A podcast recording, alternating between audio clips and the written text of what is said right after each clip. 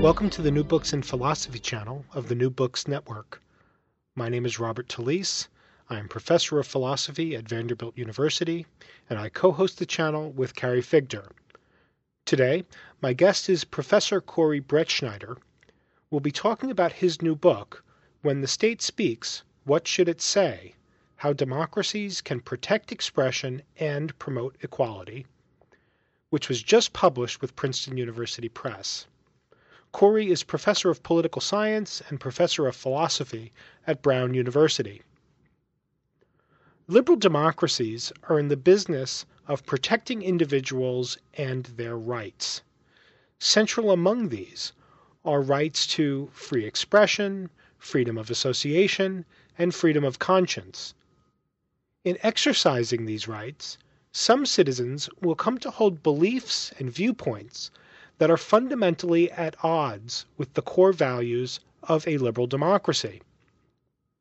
That is, in a free society, some citizens will come to endorse views which reject the ideal of a society of free and equal citizens. Now, such cases seem to put the liberal democratic state in a bind.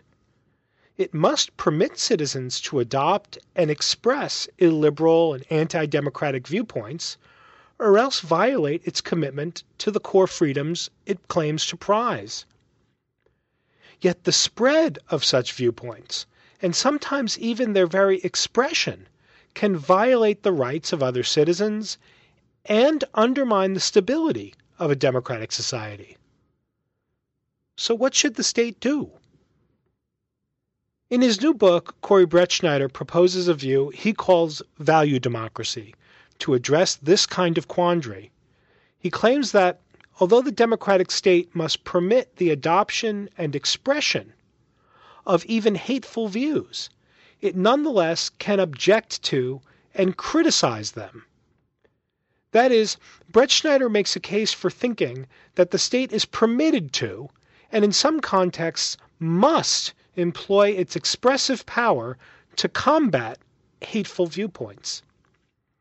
This book hence addresses fundamental philosophical questions concerning free speech, equality, liberty, and the authority of the democratic state. So let's turn to the interview. Hello, Corey Brettschneider. Uh, hi, Bob. It's a pleasure to talk to you. How are you doing this morning? Good, great, great. Uh, uh, looking forward to this discussion. Great. Well, thank you for joining us. Um, today on New Books in Philosophy, my guest is Corey Brettschneider, author of the new book, When the State Speaks, What Should It Say? How Democracies Can Protect Expression and Promote Equality. Corey's book has just been published by Princeton University Press. Now, this is a relatively short book that takes up some very big questions concerning the role of the democratic state in promoting and defending the basic values of a democratic society.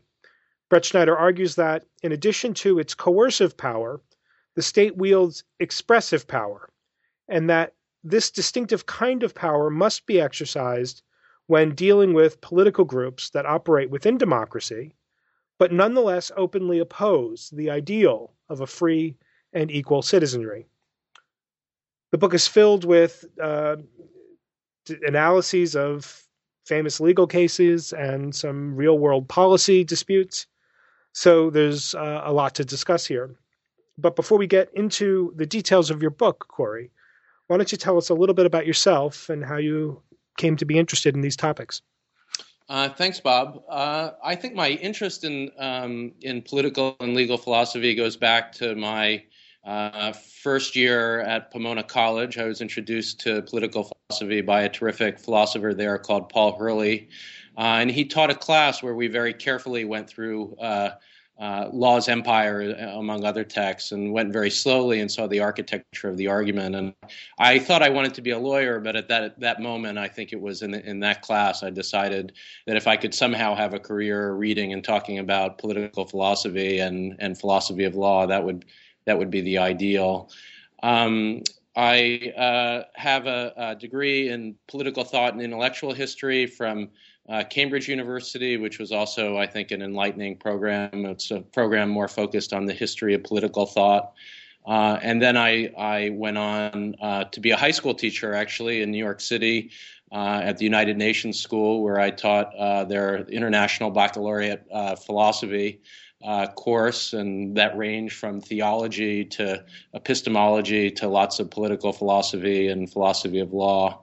Uh, and then I think the experience teaching me convinced me that I wanted to to, to try to do this uh, in a university, and so I pursued both a um, PhD in in politics at, at Princeton and their program in political philosophy. Uh, my degree is in politics, but I work closely as well with people in the philosophy department. Uh, and I also, at the same time, um, I also pursued uh, a law degree at uh, Stanford University.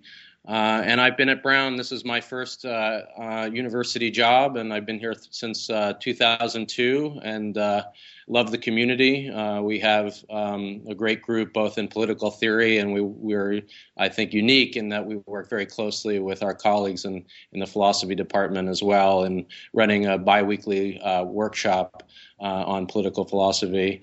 Uh, my interests, I guess, um, you know, are really at the intersection always of uh, political philosophy and and very applied constitutional law.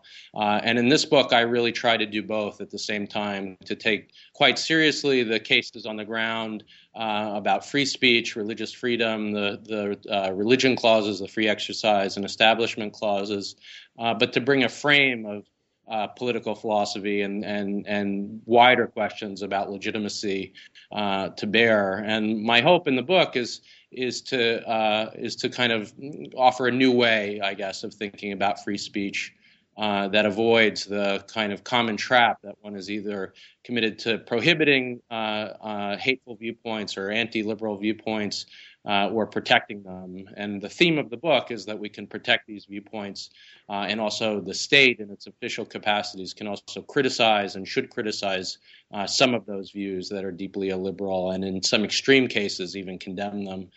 Uh, the book also, I guess, takes off from a, uh, earlier uh, project called Democratic Rights, the Substance of Self Government, uh, which makes the argument that um, there's been a, a, kind of too, too much of a focus uh, in democratic theory on thinking about ideal procedures and my move is to say there's something more fundamental than these ideal procedures, uh, and that's democratic values. And once we see substantive values as fundamental to the meaning of democracy, we can also understand why sometimes even ideal procedures need to be constrained in order to protect uh, uh, democratic substantive rights that emerge also from these values. And so, in that first book, I defend a robust role for the Supreme Court. Uh, books are tied together by this idea of a, a, value theory of democracy, or what I call in this book value democracy, uh, a substantive conception of democracy uh, uh, in which democratic procedures are undergirded by a set of substantive substantive values. Well, excellent. Um, you know, somewhere John Dewey, who um, uh, was himself a high school teacher before he pursued his graduate work. Somewhere, Dewey says that he wishes that all PhDs in philosophy would have to would be forced to spend at least a year teaching high school. Um, so I love. Uh, I, mean, I have to say, you know, it, it was just a, an ideal job. There's something about that age, and maybe this is what Dewey is referencing, where, where at age, you know, 16, 17, they're they're not spoiled on academics. They don't use philosophers as adjectives. They just go right to the ideas, and their minds are ready for it. And so, for me, it was really a, a thrilling experience. It just made me want to do this even more. Well, excellent. Um, so let's let's let's get into the details of the book. Uh, you already set up things very nicely. So um, why don't we begin where um, the book begins? And um, uh, the book begins with uh, a description, or with descriptions, I should say, of two dystopic political images. Mm-hmm. Um, what you call, on the one hand, the eva- invasive state, and on the other hand, the hateful society. Um, and you're interested in um, uh, a conception of democracy that allows the state to avoid both of these dystopias. Um, and this sort of image of these two um, uh, bad things lurking sort of runs uh, throughout the book. It gives us the conceptual background for your discussion uh, and the background to your own view, which, as you mentioned, you call value democracy. Um, why don't we begin there and tell us a little bit about these two dystopias? Uh, sure. Uh, I mean, the, the, the kind of first thought is that often in theorizing we start by thinking about ideals or utopias, but it, in in free speech, I think a lot of the uh, animating concerns, uh, both in political philosophy, but also in more on the ground, the, the rules that we use in politics and in, in various regimes, I think are motivated by one of two two fears. This is the argument of the the book. Um, so I think that the traditional liberal fear, uh, the reason why what I call in the book neutralists are those who defend a view of not only viewpoint neutrality, but sometimes the even more extreme view that the state itself should be neutral on questions of values. Um, that the fear is really, or the image, I think, is that if the state were to take a position, were to take a viewpoint, uh, that could potentially lead to a kind of police state in which uh, police cars were roaming around, listening into people's conversations, uh, and maybe even storming into the household uh, at the moment that uh, uh, views were, were expressed at odds with the uh, fundamental tenets of the state. So even a, a, a, good set of values about you know a, a liberal set of values. Imagine. Uh, that there was a, a, a, kind of set of, of police cars sur- surveying households at dinner time, listening for people to say liberal things, uh, and that would trigger uh, an invasion by the police or an arrest, or, or even the mere fact of listening in, I think, uh, is enough to, to give liberals serious uh, pause, traditional liberals. And that, I think, is, is the kind of animating concern be, behind both the doctrine of viewpoint neutrality, that we shouldn't ban any viewpoint. Um, with the force of law, but also with the sometimes related view that the liberal state uh, shouldn't shouldn't take positions of its own on matters of controversy. Uh, so, as you say, I call that the dystopia of the invasive state. It's the it's the, the kind of state feared by liberals. Um, but in the rest of the world, I think there's a very different kind of dystopia outside the United States. The, the rule that I mentioned, the legal rule in our First Amendment jurisprudence of viewpoint neutrality, uh, is not shared by uh, uh, the rest of uh, the democracies in the world. To the contrary, uh, there is a balancing approach uh, which says that free speech, yes, but it's got limits when fundamental democratic or, or, other values are, are threatened. And I think the dystopia there too is a is a different one, but one that's uh, as powerful an image in a lot of ways. Uh, and I call that dystopia uh, the hateful society. Um, unlike the invasive state, the hateful society uh, is defined by uh, very robust neutralist protections. All viewpoints are protected. There are the most robust civil liberties protections that you can imagine. Uh, but people in the culture use those liberties uh, uh, to express uh, the most heinous viewpoints about each other. So imagine in the hateful society, there's uh, just a prevalent racism uh, among uh, people about the inferiority of people of African descent. Um, there is a pervasive sexism, imagine too, and misogyny, which in which there might be technically equal rights for women, but where they're continually disparaged in the culture and in a set of beliefs. Uh, I think the, the worry in the rest of the world is not just that that's a bad thing, the hateful society, but that it creates conditions in which uh, people are silenced uh, uh through uh, because of the norms of civil society, uh, where women and, and minorities don't feel entitled to speak as equals, even if they might formally be guaranteed those rights as a matter of law. Uh, and that kind of silencing effect and the sense of psychological harm that can come from uh, a hateful society, I think, is part of the animating concern in leading to these uh, more restricted policies when when it comes to um, limits on free speech and and the even the banning of certain viewpoints. Uh, when I when I give the a version of the talk about the book in the U.S., uh, I think people really relate to the invasive state. That sounds familiar to them, and they're more skeptical about the worry about the hateful society. But I've given this talk in Australia, um, very recently in Mexico City, uh, several times also very recently in England, and I find that outside the United States, almost universally, it's the opposite. That they're really the the animating worry is the is is of the hateful society, uh, even more so than the invasive state. Uh, so that tells me that I might be onto something, that they're both, to me, real concerns that a political theory has to address. And one of the problems in free speech theorizing, I think, is that we've focused, uh, that theories have tended to focus on, on one of those two dystopias rather than on both of them. Well, excellent. Um, uh, and I think that that that that that feature about um, the kind of reaction you get uh, in different democratic um, countries is is is revealing and, and, and interesting. So, let me then ask about um, uh, at least the, the, the the launching part for the positive view, which you call value democracy, because um, it seems that uh, the central move in getting this um, uh, this this third, you know, steering between the two dystopias view off the ground is to um, uh, revise uh, something which I think undergirds um, a lot of the uh, liberal democratic thought, at least in the American context. Um, that's the kind of thought that is worried about the invasive state rather than the hateful society. Um, and that's the public private distinction. Um, and so, uh, one of the things that um, is is first taken up by you um, is a reconceptualization of the public and private and a critique, I think, of um, standard ways of thinking about that distinction. So, why don't you tell us about how that argument works? Uh, thanks, uh, Robert. And I think that that's exactly the, the, the, the right next question to ask. The the the rigidity, I think, of some versions of the public-private distinction um, I think uh, that are that are commonplace in picture of what makes something private and what makes something public stem in many ways from the fear of the invasive state.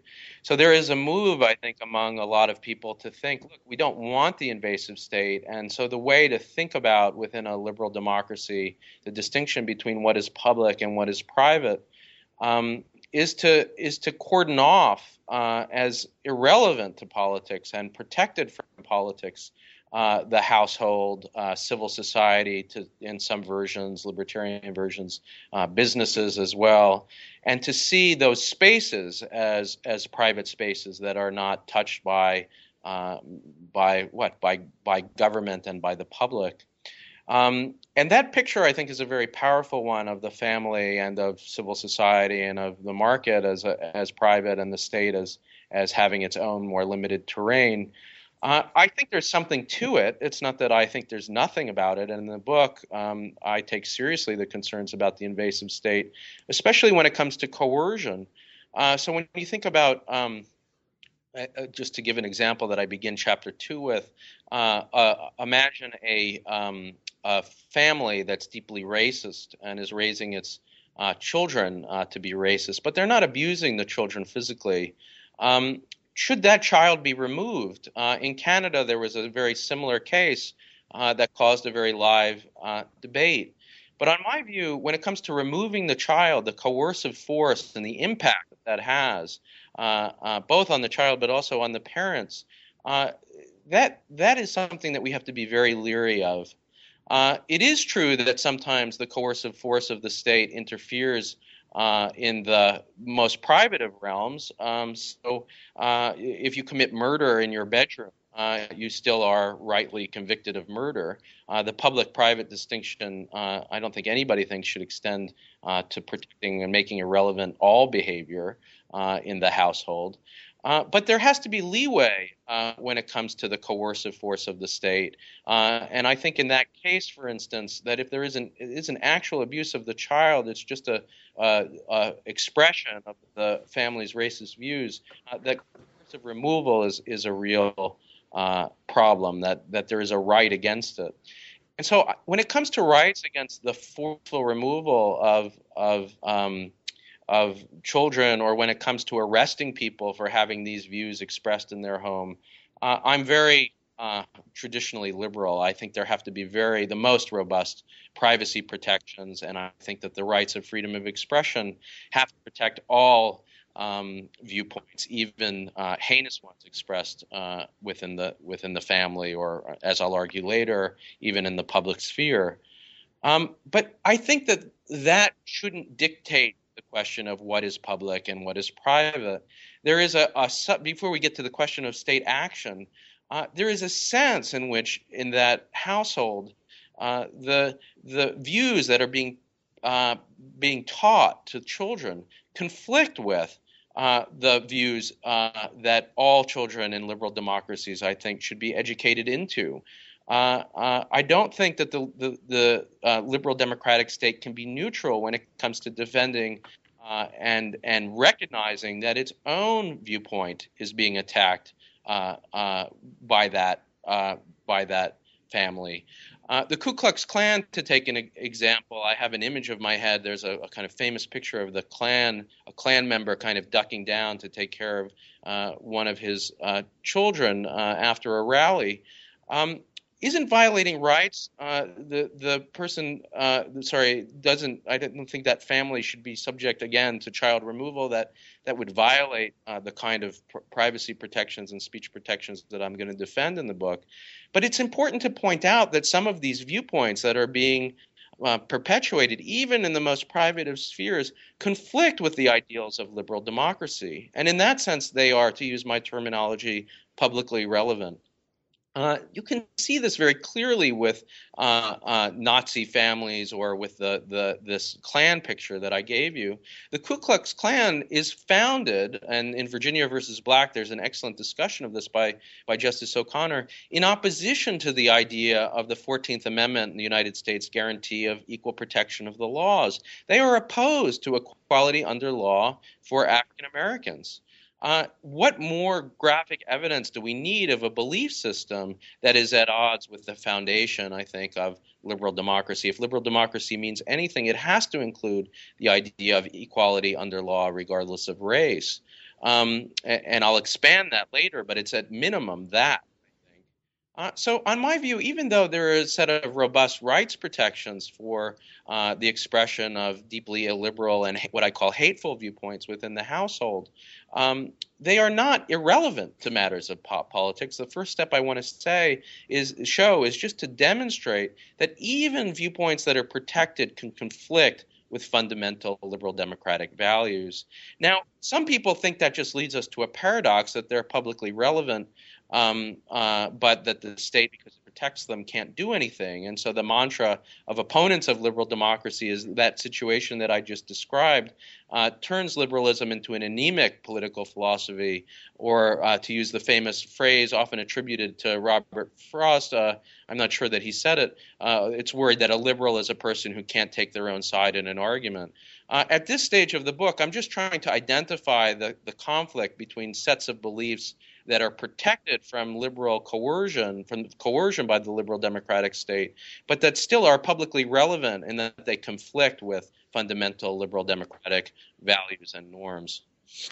So the thought then is that um, if there are viewpoints or ideas or beliefs that meet some um, some standard of public relevance, right.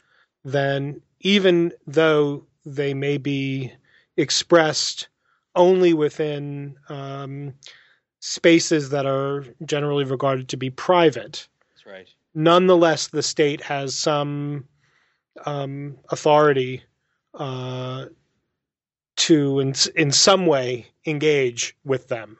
I think that's right. I mean, one one way, at least at this stage of the argument, chapter two, uh, because we haven't quite we haven't gotten to the hard problem of what the state is supposed to do.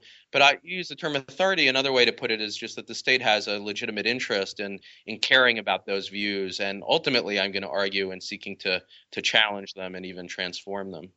Okay, well, good. Let's pick up on that then, and, and let's let's move then to the to the what you just called the hard question of what the state is permitted to do. So. Um, in addition to this principle of public relevance and the way it sort of recasts the public private distinction, um, another key element of value democracy involves this distinction between the coercive and expressive powers of the state. Um, and it, I take it that crucial to this thought is um, the the idea that the state can engage in a kind of reason giving or accounting or justification or what you call persuasion um, that aims explicitly at trying to revise views or change the beliefs uh, of its citizens when they, even in public, uh, I'm sorry, non public or private contexts, uh, express commitments to um, illiberal ideals. Um, so, and, and the crucial thought here, I take it, is that um, in engaging in these persuasive activities or these critical activities, um, that is, in exercising exercising its expressive power, the state is not coercing anyone. Is that the view? I think that's right. I mean, one way maybe to to start in laying out the view. I mean, I think you know, d- depending on what you lead with, the view can seem more liberal or more illiberal. Uh, and some of the listeners, I think, might worry that because of the talk of persuasion, that I'm abandoning again what I what I tried to start with, uh, the part of the public private distinction that I not only want to preserve, but that I want to preserve in the strongest pers- possible terms, and that's the the when it comes to coercion, the robust rights protections. So I think it makes sense to to begin there and to talk about the the really I, I think strong limits on what the liberal state can do. Uh, and then I think to add in this, this I think we could see then the space that's left for what I call democratic persuasion. Uh, let me say too about the coercion, just to emphasize the liberal democratic, or I mean, really distinctly American uh, kinds of protection that I want to defend. That I defend the most robust um, protections when it comes to freedom of expression that exist in the world. In fact, the only place that the rule that I'm going to defend, the rule of viewpoint neutrality, the only place where it is instantiated in law is in the American First Amendment free speech context. The rest of the world is much more limited in its protection of free speech. So, my ideal is to begin with the strongest possible rule and then to ask where the room, if any, and I think there is room for the state to criticize some of these views uh, that are protected. So the the rule of viewpoint neutrality, I think, is best illustrated by the case of Virginia versus Black, where the court considers two instances of cross burning. Uh, in one, a cross is burned on the lawn of an African American family in retaliation for a fight earlier in the day. Uh, and what the court basically says is that it looks like this might be an instance of a direct threat, and that might be uh, banned as a matter of law. I mean, there's a set of difficult legal questions, but that, that's really the principle that comes out of that set of facts. But it also looks at a Ku Klux Klan rally on a, on a field, and this is uh, taking place in public. Uh, uh, and on the field, uh, the Klan burns a cross, and they, you know, have a rally where they say all sorts of disparaging things about blacks and Jews, um, the kind of thing I guess that gets said at a Klan rally. And what the court says there is it's a heinous, they, say, they don't quite say it's a heinous viewpoint, but what I would say is it's a heinous viewpoint, but I'm with the court in the view that it gets protection because in a liberal democracy, everyone should have the right to say any viewpoint about politics or about art or about a variety of things. Uh, and uh, part of that is just in the democratic tradition, and this is partly the argument I make in the previous book, people have to be free as autonomous and equal individuals to hear all arguments and to make up their mind for themselves what kind of policies they want to endorse uh, in the democratic public realm. Uh, and that requires hearing everything. So that's all a way of saying that I am defending the most robust possible rule uh, of free speech that exists in the world. Now, within that, what else is to be said? Uh, it seems to me that if we're going to have that extreme rule, viewpoint neutrality, that the liberal democratic state also has to have a way of criticizing some of those views that are protected. And in particular, I want to come back to the Ku Klux Klan. It's a little bit muted, but O'Connor pointing out in the opinion that the Ku Klux Klan is founded in opposition to the Equal Protection Clause really brings into bright relief uh, clear relief the idea that some of these views that are protected are just at odds with the fundamental values of democracy. And so it seems to me that it's got to be the case that the liberal democratic state, if it's going to have these robust rights protections, also has to have a way of expressing the reasons for these rights and criticizing views uh, that are at odds with it. And those views are relevant partly because of the worry that uh, in protecting them, uh, the liberal democratic state might be confused with being complicit in them or even endorsing them. Uh, you saw that, for instance, in the case of the Muslim video, um, the anti-Muslim video that was made in California. The, a lot of the Muslim world wondered how could the U.S. endorse this set of views, and that that was the kind of call for limiting the First Amendment when it came to the most offensive views. Uh, as I've said, I would defend the right to make such a video and the the the most robust rule in free speech jurisprudence, the doctrine of viewpoint neutrality. But we also have to have a way, I think, of criticizing those views that are protected, that are fundamentally at odds with uh, those of, of liberal democracy. The first place is just pure I mean, just take pure reason uh, or pure criticism by the government. So in that Muslim video case, uh, the State Department issued uh, a criticism of the video, and it took out ads distancing the U.S. position from that video. Uh, those kind of statements by public officials, I think, if you see their legitimacy, they give the first instantiation of what uh, democratic persuasion, as I call it, in defense of liberal democratic values, might look like criticizing some of these views, even at the same time that we uh, protect them. And we do this all the time in civic education, uh, uh in public holidays. We don't have Bull Connor Day. Uh, we have Martin Luther King Day to take a side, I think, on uh, the questions of, of segregation in the American South.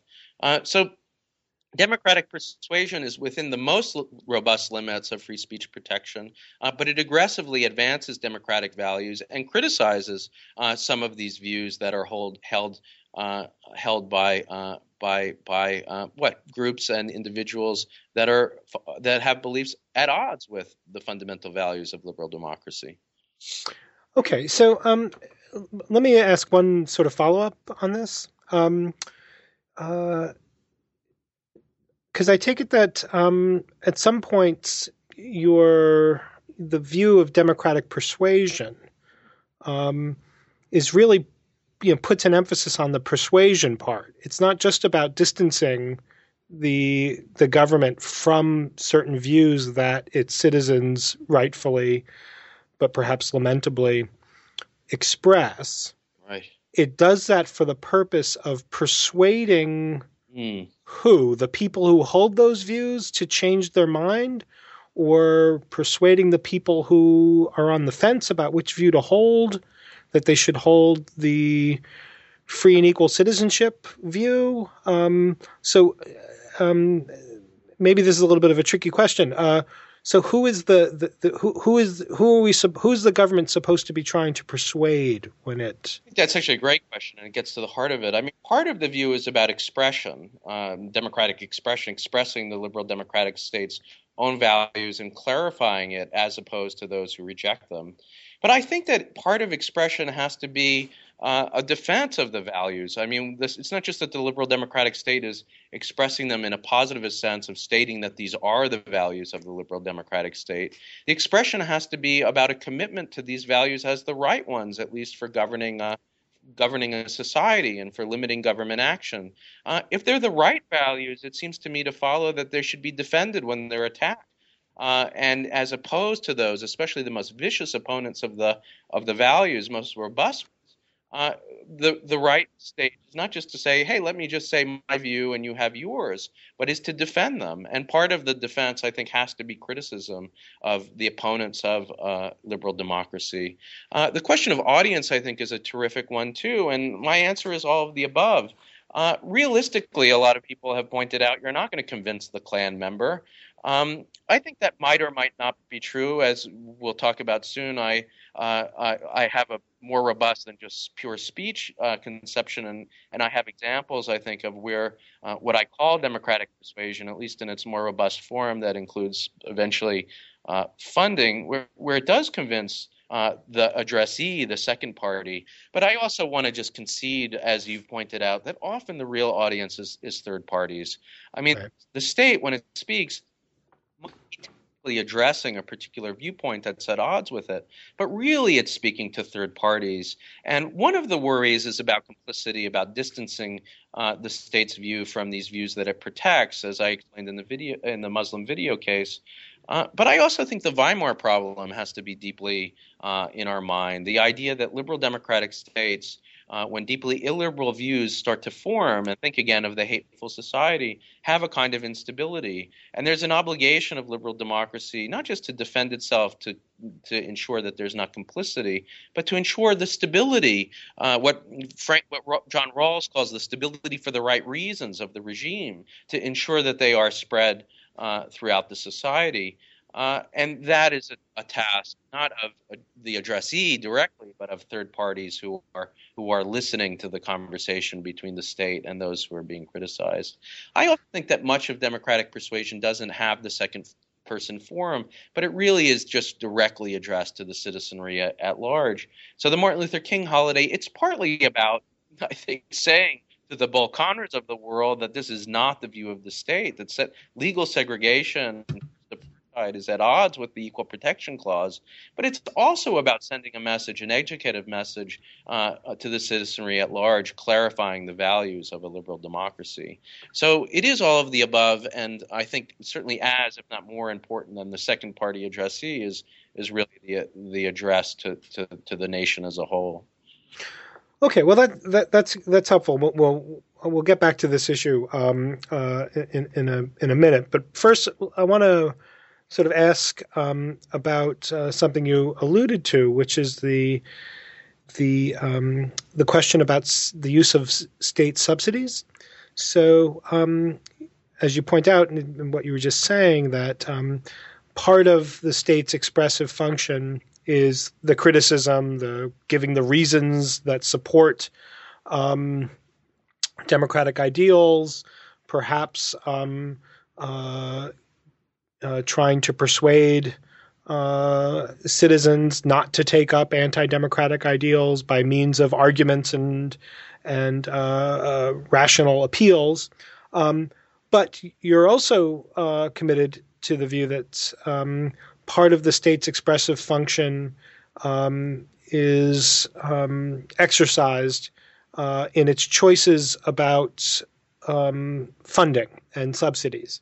Um, and one of the instruments that the democratic state has as it, at its disposal in trying to uh, deal with um, uh, illiberal groups within it is um, to create disincentives of an economic sort or to create incentives of an economic sort uh, to change.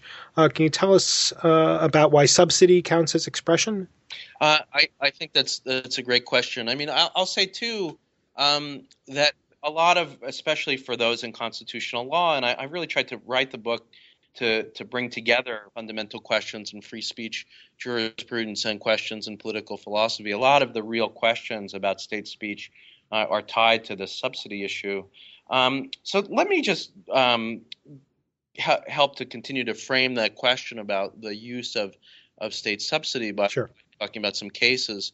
Uh, and the thesis, as you say, is that I think that the state should be free to both use subsidy to pursue democratic persuasion, uh, even if in its most basic form, my first intuition is uh, look, you know, you have to pay for the microphones, right? So there is some subsidy that goes into all forms of state speech. But more controversially, I think that the state can withdraw subsidy. Uh, in order to send the message of criticism uh, to groups that reject uh, democratic values. So I'll take a what I consider to be an easy case, although it's controversial, uh, as I'll explain now, for, for a variety of reasons, uh, and then move on to, to the most recent uh, con- contemporary case. Good. The case of Bob Jones University uh, involves a Southern uh, school that allows African Americans into its institution, uh, but they deny the right to um, of the students. they, did, they, they, they ban for members of the school interracial dating. Uh, they also ban uh, membership in the NAACP or advocacy of the right to interracial marriage. Uh, uh, this is taking place at a time before the Supreme Court, um, uh, um, in the midst, I should say, of, of, of, a lot of controversies about the meaning of uh, the Equal Protection Clause and the and the substantive due process rights uh, to, to, to, to, to interracial marriage.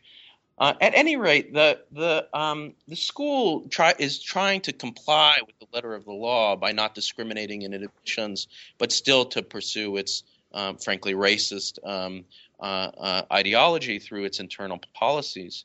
Uh, what the IRS, uh, this is during the Nixon administration, uh, decides to do, the, the Nixon administration IRS, is revoke uh, the 501c3 status of the institution. 501c3 status is a nonprofit status that that gives a number of tax benefits, including, to my mind, most importantly, the the ability of donors to deduct the donation from their taxes. So it's a kind of indirect subsidy. Uh, the court's holding in that opinion, it's challenged on free speech grounds, but the court's holding, I, I think, and that, that case I think of as one of my fundamental uh, starting points in claiming uh, that look, the denial of a subsidy, in this case, the 501c3 status and the related uh, tax deductibility uh, rights, uh, is not the same as, as a ban. Uh, and I don't think that the IRS in that case is, is uh, limiting Bob Jones' rights to free speech. to the contrary, I think that it is promoting the ideal of equality under law, of public equality for African Americans as well as whites, and criticizing Bob Jones for its internal policies as inconsistent uh, with that kind of public equality. So that's my kind of intuitive, I think, go to case. Uh, there's more recently, I mean, I, this is an ongoing controversy of, of, of um, especially involving universities and, and pub, public institutions, uh, how funds should be used and whether they can be revoked in some instances without re- violating free speech. Uh, it is not my usual uh, crowd that I speak to, but I was fortunate enough to be on a panel at the uh, uh Federalist Society National uh, Convention, and actually your listeners can see this online, with one of the best um, First Amendment lawyers in the country, Michael McConnell, and former judge and now professor Michael McConnell argued a case called Christian Legal Society not too long ago before the Supreme Court, Christian Legal Society versus Martinez. Uh, that case concerned uh, Hastings Law School revoking funds uh, uh to an organization, the Christian Legal Society, uh, that allowed uh, gay students to be members of its group, but that disallowed them from being leaders in the group. Mm. And what McConnell argued is that the revocation of subsidy was a was a violation of their free association and free speech rights. Now, to my mind, the way that I argued it at, at the conference, and I say this in the book, uh, if the group would have been sanctioned in some way, in the sense of being punished or being banned from campus or being thrown out of the university if you're a member of the group, uh, that would be one kind of case about coercion. Uh, but denying the subsidies associated with uh, the case centers around whether it's going to be recognized as an official student organization, and that carries with it things like money and the right to use a specific campus email uh, listserv. Uh, denial of those subsidies, I think, uh, is entirely appropriate. What the, the school is doing, the way I would have argued the case, this is, and the way I would have decided it, uh, this isn't what the opinion says, uh, is I would have said, look, that just like in Bob Jones, uh, uh, there is no right to a subsidy, and in fact, the state has the entitlement to speak through its subsidy power to defend its own fundamental messages. And in this instance, the message, as in Bob Jones, of non-discrimination is a message that the state wants to use its own funds uh, uh, to send. And so, to me, that's not a violation of free speech or free association in a way that a ban uh, a ban might be or a punishment. So let me um, let me pick up on this because I'm not sure if you're familiar with um, the similar kind of issue that was going on at my university, Vanderbilt, um, last year, with student organizations of a religious sort that um, had rules involving um, whether um, homosexual students could join the religious group, particularly when the religious group is centered around a religious identity that is opposed um, uh, to homosexuality as a, a, morally permissible lifestyle or practice or identification. Are you familiar with any of this? I'm not the, not familiar with the Vanderbilt case, no, but I, I might have heard something, but but not well enough. I'm not versed in it. Well, it was interesting because um, one one um, and and your analysis here. I mean, I, I could I think anticipate um, that you what you'd like to say, and it seems to me like a perfectly sensible thing to say. But one of the extra wrinkles that was introduced um, has to do with um, uh, equitable um, distribution of subsidy money. And um, the students of some of the religious organizations that were threatened with losing their charter or losing their subsidy from the university, right. Um, one of their sort of complaints was that, um, well, uh, you're subsidizing other religious groups, right. um, and you're withholding subsidy from our group right. because you don't because you're not approving of our internal values. Um, but this is the kind of group that we are.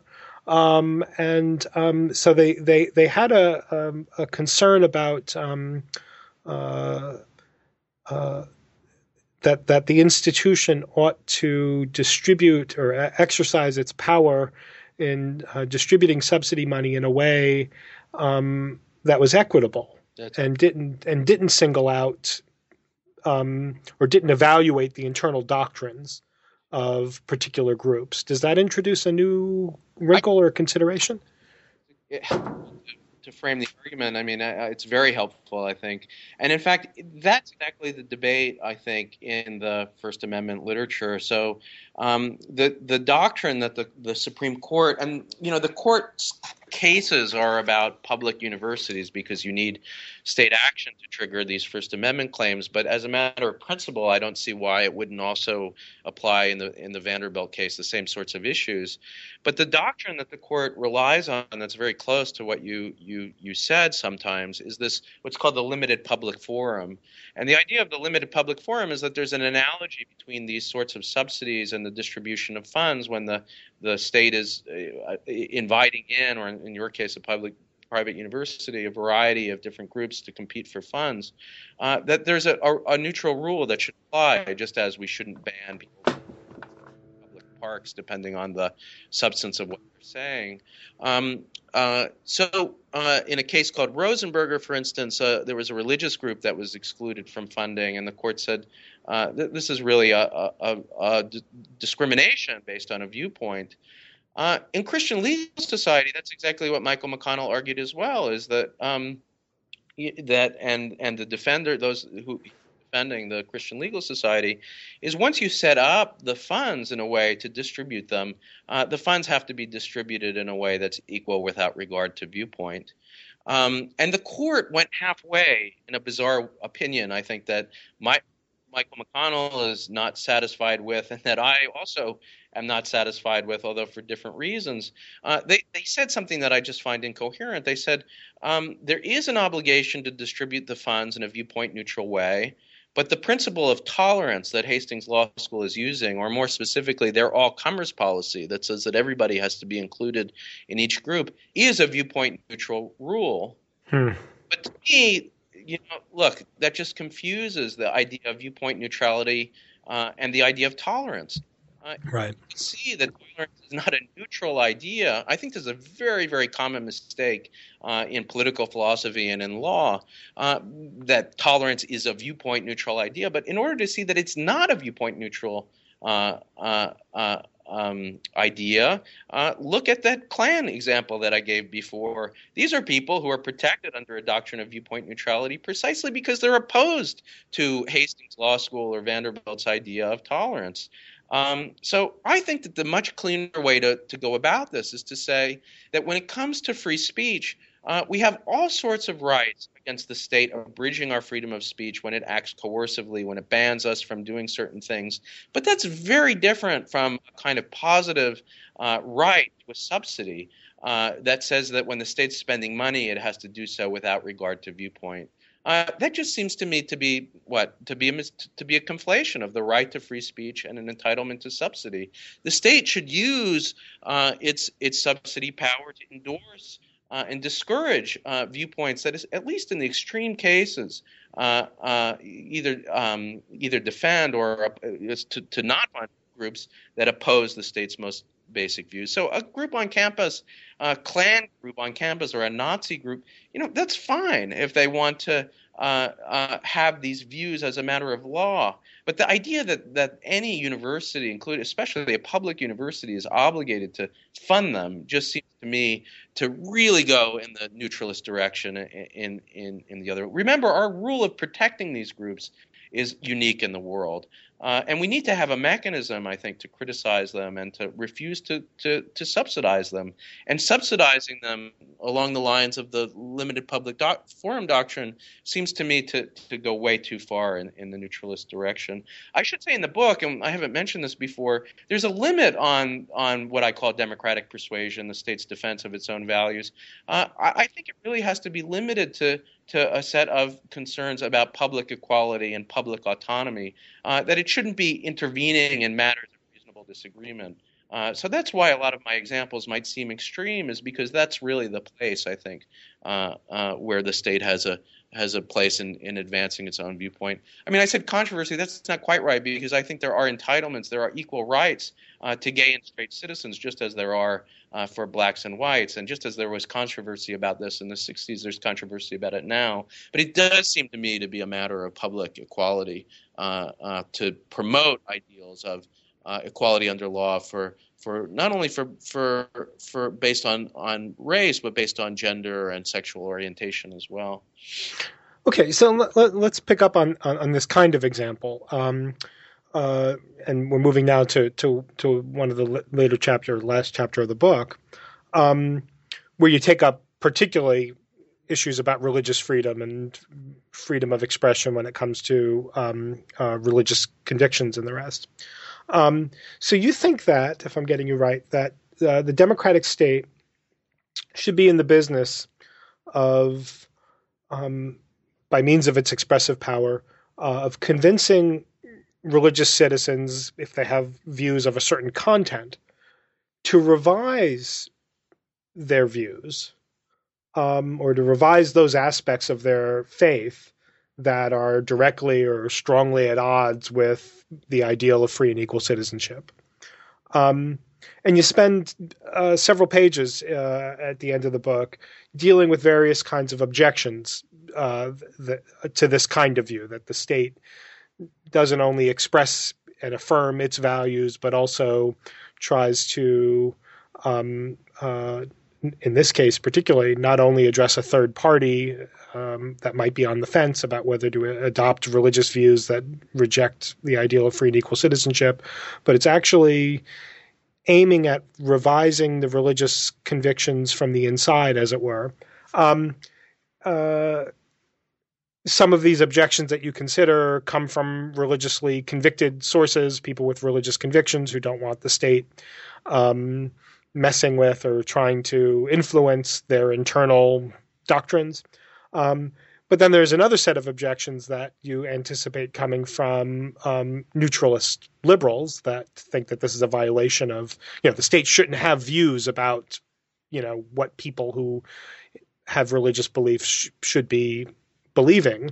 Um, can you run us through a little bit of, of that debate? Because I think it's it's it's very interesting. It's a very interesting way in which the book the book ends up. Yeah, I mean, I I think I end with it for for the following reason that I mean we've laid out most of the argument, we've bracketed the question of religion, and so now a subsequent question, and it seems to me to be appropriate to ask it now is, look, isn't there a, an exception to what you're saying? All of what you've said about the public-private distinction, uh, and what you've said too about democratic persuasion when it comes to religion. Because I, on a lot of people's views, look, religion is different, it's sacred, and it really is cordoned off from um, from matters of public concern in a way that maybe non uh, beliefs are not. And I, I just, I guess, you know, I don't, I, I reject the strong thesis of that, which is to say that you know there are really two separate spheres of religion that religion creates that makes it just immune entirely from government criticism. Uh, you know, if you think back to the cases that I was giving, uh, both of them, the Bob Jones case and the Christian Legal Society case, ha- they have an additional argument that they can make, which is, look, this is a violation of our free exercise of religion. Uh, in both those cases, quite rightly, uh, the court said, you know, no, sorry, there is a right to free exercise, but it doesn't include the right to be immune from at least in my terminology, democratic persuasion in the sense of revocation of funds. Uh, I make another, I think, um, argument that I think is fundamental to even more foundational to, to making this point, uh, which is that let's think about the idea of religious freedom itself. Uh, that is not an idea that's compatible with all religions existing as they are right now. Uh, to believe in religious freedom is to reject uh, not only some religious beliefs, but beliefs that were thought to be foundational. Uh, for one thing, it's to uh, reject the idea of theocracy, which is the idea that religion isn't only the truth, but it's the source of political authority. Uh, you can't believe in the idea of religious toleration or uh, free exercise of religion, uh, the the limits that our establishment clause gives on state action, and think that the state ought to derive all of its authority from God, because you would reject the idea of tolerating uh, uh, religions that were at odds um, with with your own. That that entails a kind of privileging of religion that that the idea of religious freedom itself is incompatible with. So it's got to be the case, I think, that not only is religious toleration compatible with democratic persuasion, but in some sense, what's being expressed through democratic persuasion is an idea of religious toleration and a criticism of, of groups that refuse to uh, refuse to recognize it. So Bob Jones, when they claim that they have a, a, right of religious freedom to engage in this kind of internal discrimination, and that gives them an entitlement to funds. My response is they do have a right to do it free from coercion. That's what toleration is about, and that's the framework that I've introduced. We can't sanction a religion, I don't think, for its views, no matter how heinous they are. Uh, but that doesn't mean that they're entitled to a kind of subsidy.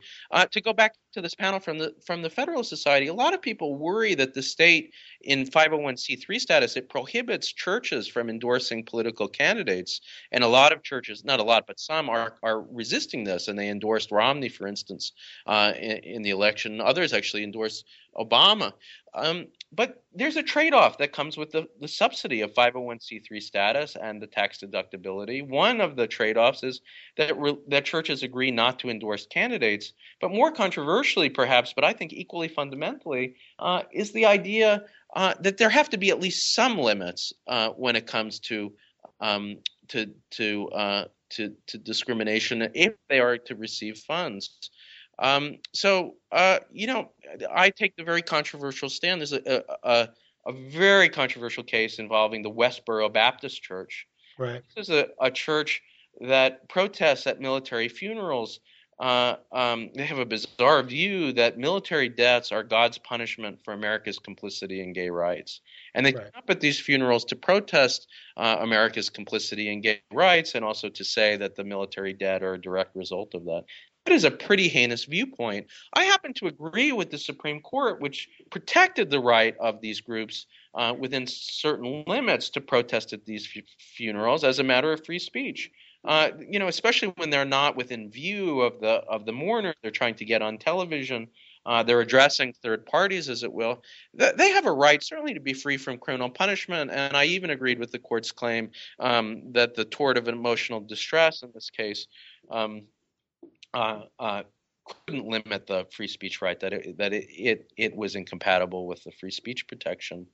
Uh, but it does seem to me to be the case that if we're going to extend that level of protection, Justice Alito, by the way, dissented in that case. But if we are to extend the, that level of protection, uh, I don't see why uh, the Westboro Baptist Church is entitled to uh, the tax deductible contributions, why it's entitled to a subsidy.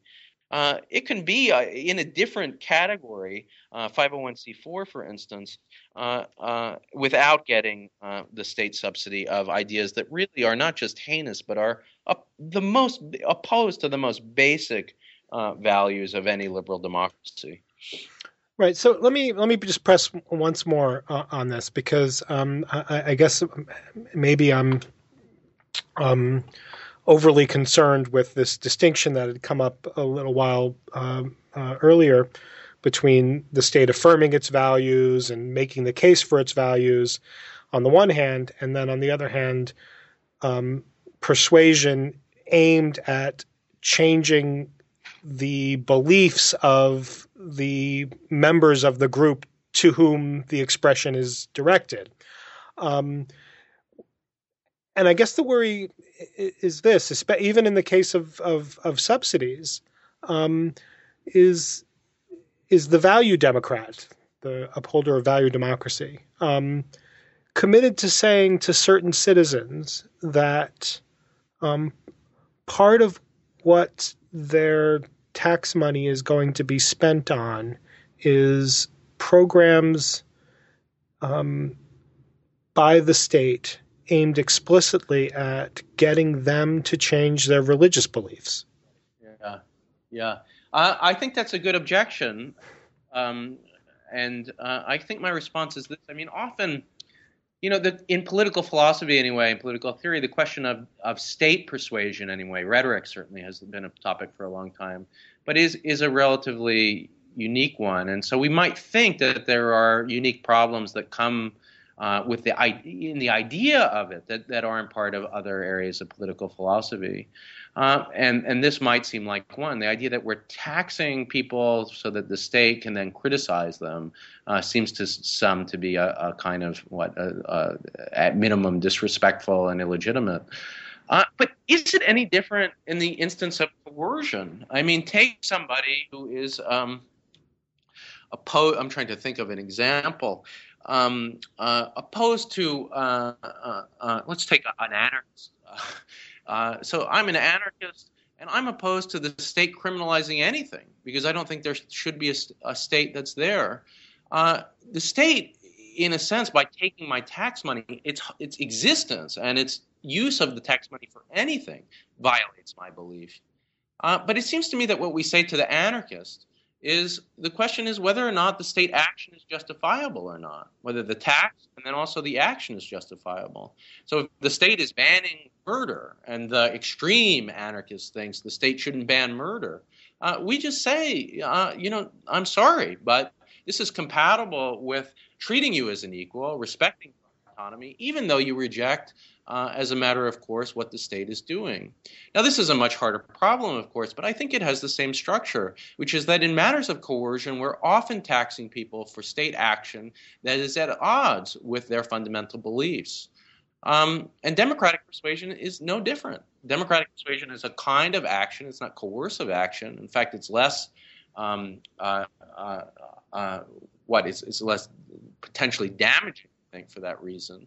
Uh, but it has the same structure. The state will say things that people disagree with, uh, and is nothing in the fact of their disagreement. I think that itself suggests that the state can't do it any more so than we would think so in, in coercion, and that's often, I think, going to be the case in a lot of objections to democratic persuasion is to ask whether it's also an objection to coercion, and if it's not, then I think the the objection falls.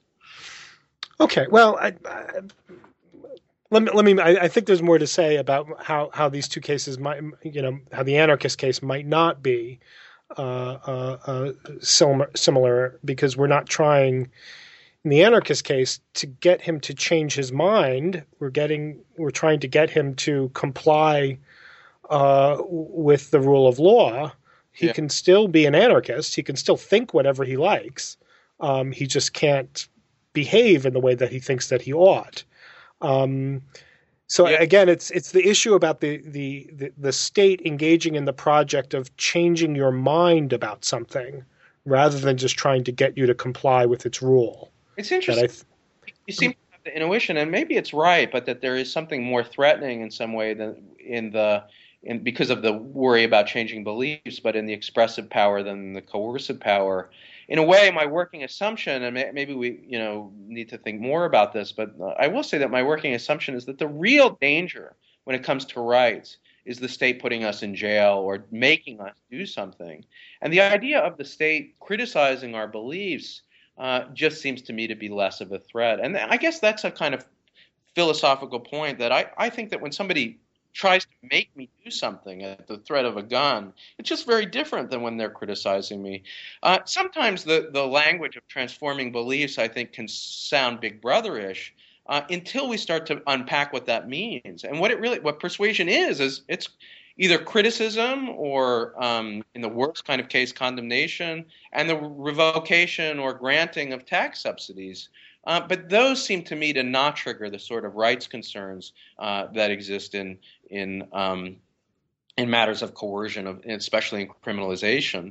Uh, so Jeremy Waldron, you know, who's defending banning hate speech, that's about putting people in jail potentially. And right very different than the state criticizing me. Uh, and I think I have to be careful. I sometimes use the rhetoric of transforming beliefs, but it's not the case the state can transform your beliefs by hooking you up to a machine that then, you know, electronically sends uh, things into your mind to make you think different things. It's got to do so through through argument and through persuasion, and yes, through incentives and disincentives. Uh, but I just think that the threat in those cases are so much lower uh, and the risk of rights violation is is non-existent in the way that it always is present when the state is acting forcefully. And our kind of fear of the of the state violating rights, to me anyway, is about the invasive state. It's about coercion, as opposed to about persuasion. Well, very good. Uh, there's there's there's there's a lot more uh, to say, and this is one of the I think real virtues of of your book is that it raises. Um, you know, uh, every chapter raises just uh, a whole host of uh, really interesting and important uh, philosophical questions. So, um, everybody out there should go get a get a copy and, and read it. Um, uh, so we're almost at the end of our time together. You've been very, very generous and uh, uh, with your time. Um, so uh, I always ask this question at the end, and when somebody's just published a book, it, it for, is for, not. I'm sorry. I was just going to say that if, uh, if listeners themselves wanted to engage in this discussion and debate, what's what, there's an ongoing discussion now on the website publicreason.net. And so I just wanted to put in a plug for this uh, online symposium that then invites uh, uh, people who, who are looking at the page to participate as well. And if there are any listeners out there that wanted to participate, I'd love to hear their thoughts as well. Oh, excellent. Um, I, I regularly visit that site, but I had um, uh, forgotten that they were doing a, a, symposium about the book. Well, that's excellent. Um, but let me ask, just to close, uh, what what's the next project? I know it's a it's a difficult thing to think about after you've just published a book, but uh, what are you on to next? Yeah. What, um, well, I'm I'm very interested in the problem of punishment, as I said, uh, which has uh, some expressive questions in it, uh, but fundamentally is about coercion. And so I'm I'm I'm planning to. Uh, I've written a few articles on that topic, and in particular about the question of whether people who e- even the worst offenders uh, are entitled to rights of citizenship, including the rights to vote, rights of free speech, rights of religious freedom. And I want to defend uh, the compatibility of uh, uh the potential for, for punishment that continues to recognize civic status. Uh, so, so tentatively, that, that book is called "The Rights of the Guilty." I'm also working on a, a project on um, on government powers, a more um, a, a project in constitutional law uh, about the, the relation between substantive rights issues and government powers. And then finally, I, I just, if I could plug my new constitutional law book, uh, Constitutional Law and American Democracy, uh, I'm working on uh, split ver- splits of that. We've got one, one volume out and two more volumes are in progress. Uh, and that's a book that tries to use uh, political philosophy. Uh, uh John Stuart Mill, Catharine MacKinnon, uh, Ronald Dworkin to use substantial articles in uh, in political philosophy that we paid for the rights with to frame constitutional cases. Uh, so it's both a, a, case book in constitutional law with readings in political philosophy and ethics that that help to illuminate and frame those cases, uh, and that's with Aspen Press. Oh, excellent. Well, um, I will keep an eye out for uh, the, the, book on punishment, which is something I'm becoming interested in myself. Um, but Corey, thanks so much uh, uh, for for spending some time with us on New Books in Philosophy. It's it's really been great. Uh, Bob, thanks so much. You've been a terrific interviewer, and I just want to uh, acknowledge and thank you for reading that book so closely. And your, your questions really uh, uh showed a, a, deep understanding of the book. And, and nothing is more pleasurable for a, a political philosopher than when somebody's really followed you uh, in the most precise way. And I couldn't imagine a better interviewer. Well, that's very kind. Thanks so much uh, for your time. Thank you, Robert. Bob. Bye bye now. You have been listening to my interview with Professor Corey Brettschneider of Brown University. We were talking about his new book, When the State Speaks, What Should It Say, which was published by Princeton University Press. I am Robert Talisse, your host. This is New Books in Philosophy. Thank you for listening.